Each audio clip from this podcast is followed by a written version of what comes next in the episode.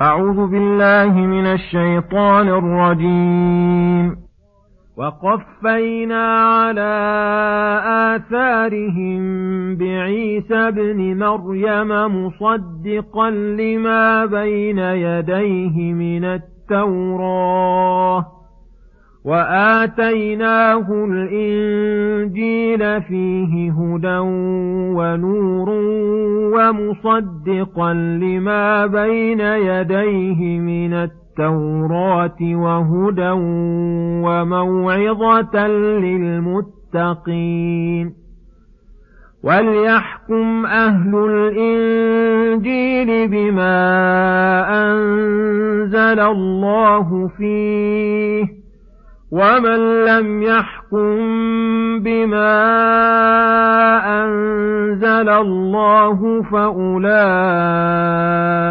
هم الفاسقون وأنزلنا إليك الكتاب بالحق مصدقا لما بين يديه من الكتاب ومهيمنا عليه فاحكم بينهم بما أنزل الله ولا تتبع أهواءهم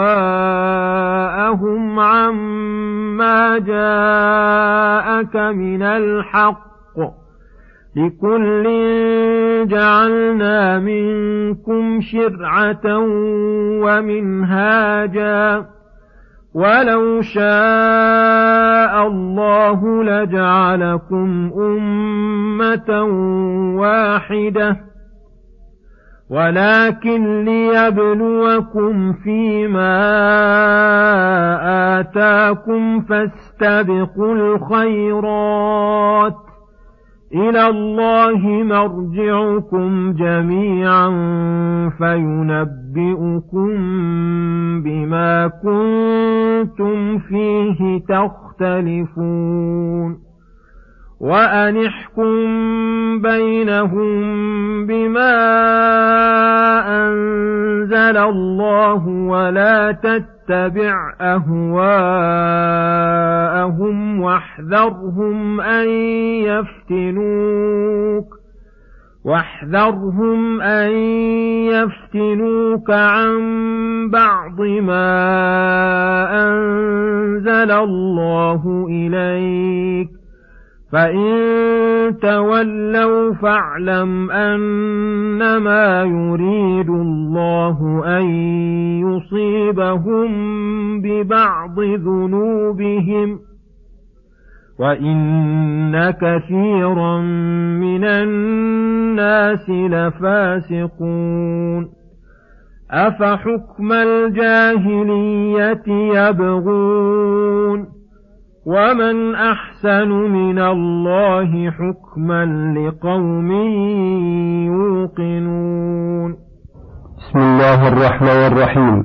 السلام عليكم ورحمة الله وبركاته. يقول الله سبحانه فقفينا على آثارهم بعيسى ابن مريم مصدقا لما بين يديه من التوراة وآتيناه الإنجيل فيه هدى ونور مصدقا لما بين يديه من التوراة وهدى وموعظة للمتقين وليحكم أهل الإنجيل بما أنزل الله فيه ومن لم يحكم بما أنزل الله فأولئك هم الفاسقون. أي وأتبعنا هؤلاء, هؤلاء الأنبياء المرسلين. الذين يحكمون بالتوراة بعبدنا ورسولنا عيسى بن مريم روح الله وكلمته التي ألقاها إلى مريم. بعثه الله مصدقا لما بين يديه من التوراة فهو شاهد لموسى ولما جاء به من التوراة بالحق والصدق ومؤيد لدعوته وحاكم بشريعته وموافق له في أكثر الأمور الشرعية. وقد يكون عيسى عليه السلام أخف في بعض الأحكام كما قال تعالى عنه أنه قال لبني إسرائيل وليحل لكم بعض الذي حرم عليكم وآتيناه الإنجيل أي الكتاب العظيم المتمم للتوراة فيه هدى ونور يهدي به يهدي إلى الصراط المستقيم ويبين الحق من الباطل ومصدقا لما بين يديه من التوراة بتثبيتها والشهادة لها والموافقة وهدى وموعظة للمتقين فإنهم الذين ينتفعون بالهدى فيتعظون بالمواعظ ويرتدعون عما لا يليق. وليحكم أهل الإنجيل بما أنزل الله فيه أي يلزمهم التقيد بكتابهم ولا يجوز لهم العدول عنه. ومن لم يحكم بما أنزل الله فأولئك هم الفاسقون. ثم يقول سبحانه وأنزلنا إليك الكتاب بالحق مصدقا لما بين يديه من الكتاب ومهيمنا عليه. فاحكم بينهم بما أنزل الله ولا تتبع أهواءهم عما جاءك من الحق. لكل جعلنا منكم شرعة ومنهاجا. الآيات. يقول تعالى وأنزلنا إليك الكتاب الذي هو القرآن العظيم أفضل الكتب وأجلها بالحق أي إنزالا بالحق ومجتمع الحق في أخباره وأوامره ونواهيه مصدقا لما بين يديه من الكتاب لأنه شهد للكتب السالفة ووافقها وطابقت أخباره أخبارها. وشرائعه الكبار شرائعها فأخبرت به فصار وجودها مصداقا لخبرها. ومهيمنا عليه أي مجتمع على ما اشتمت عليه الكتب السابقة وزيادة في المطالب الإلهية والأخلاق النفسية. فهو الكتاب الذي يتبع كل حق جاءت به الكتب فأمر به وحث عليه أكثر من الطرق الموصلة إليه. وهو الكتاب الذي فيه نبأ السابقين واللاحقين. وهو الكتاب الذي فيه الحكم والحكمة. والأحكام الذي عرضت عليه الكتب السابقة. فما شهد له بالصدق فهو المقبول وما شهد له بالرد فهو مردود. قد دخله التحريف والتبديل وإلا فلو كان من عند الله لم يخالف. فاحكم بينهم بما أنزل الله من الحكم الشرعي الذي أنزله الله عليك.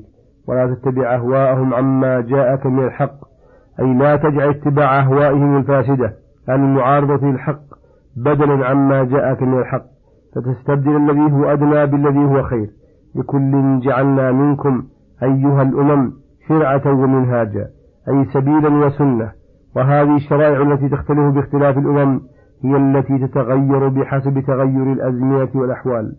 وكلها ترجع إلى العدل في وقت شرع شرعتها.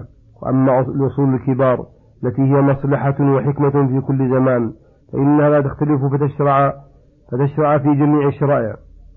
ولو شاء الله لجعلكم أمة واحدة تبعا لشريعة واحدة لا يختلف متأخرها ولا متقدمها ولكن ليبلوكم فيما آتاكم فيختبركم وينظر كيف تعملون ويبتلي كل أمة بحسب ما تقتضيه حكمته. ويؤتي كل أحد ما يليق به وليحصل التنافس بين الأمم فكل أمة تحرص على سبق غيرها ولهذا قال فاستبقوا الخيرات. أي بادروا إليها وأكملوها فإن الخيرات الشاملة بكل فرض ومستحب من حقوق الله وحقوق عباده لا يصير فاعلها سابقا لغيره مستوليا على الأمر إلا بأمرين المبادرة إليها وانتهاز الفرصة حين يجيء وقتها ويعرض عارضها والاجتهاد في أدائها كاملة على الوجه المأمور به ويستدل بهذه الآية عن المبادرة لأداء الصلاة وغيرها في أول وقتها. وعلى أنه ينبغي أن لا يقتصر العبد على مجرد ما يجزي في الصلاة وغيرها من العبادات من الأمور الواجبة بل ينبغي أن يأتي بالمستحبات التي يقدر عليها لتتم وتكمل ويحصل بها السبق. إلى الله مرجعكم جميعا الأمم السابقة واللاحقة كلهم سيجمعهم الله ليوم لا ريب فيه. فينبئكم بما كنتم فيه تختلفون من الشرائع والأعمال. فيثيب أهل الحق والعمل الصالح ويعاقب أهل الباطل والعمل السيء وأن يحكم بينهم بما أنزل الله. هذه الآية هي التي قيل إنها ناسخة لقوله تحكم بينهم أو أعرض عنهم والصحيح أنها ليست بناسخة. وأن تلك الآية تدل على أنه صلى الله عليه وسلم مخير بين الحكم بينهم وبين عدمه وذلك لعدم قصدهم بالتحاكم للحق. وهذه الآية تدل على أنه إذا حكم فإنه يحكم بينهم بما أنزل الله من الكتاب والسنة. وهو القسط الذي تقدم أن الله قال إن حكمت فاحكم بينهم بالقسط. ودل هذا على بيان القسط وأن مادته هو ما شرعه الله من أحكام. فإنها المشتملة على غاية العدل والقسط. وما خالف ذلك فهو جور وظلم. ولا تتبع أهواءهم كرر النهي عن اتباع أهوائهم لشدة التحذير منها. ولأن ذلك في مقام الحكم والفتوى وهو أوسع وهذا في مقام الحكم وحده وكلاهما يلزم فيه ألا يتبع أهواءهم. المخالفة للحق ولهذا قال واحذرهم أن يفتنوك عن بعض ما أنزل الله إليك أي إياك والاغترار بهم وأن يفتنوك فيصدوك عن بعض ما أنزل الله إليك. فصار اتباع أهوائهم سببا يوصل إلى ترك الحق الواجب والفرض اتباعه. فإن تولوا عن اتباعك واتباع الحق فاعلم أن ذلك عقوبة عليهم وأن ما يريد الله أن يصيبهم ببعض ذنوبهم فإن الذنوب عقوبات عاجلة وآجلة. من أعظم العقوبات أن يبتلى العبد ويزين له ترك اتباع الرسول وذلك لفسقه وإن كثيرا من الناس لفاسقون. أي طبيعتهم الفسق والخروج عن طاعة الله واتباع رسوله. أفحكم الجاهلية يبغون؟ أي أفيطلبون بتوليهم وإعراضهم عنك؟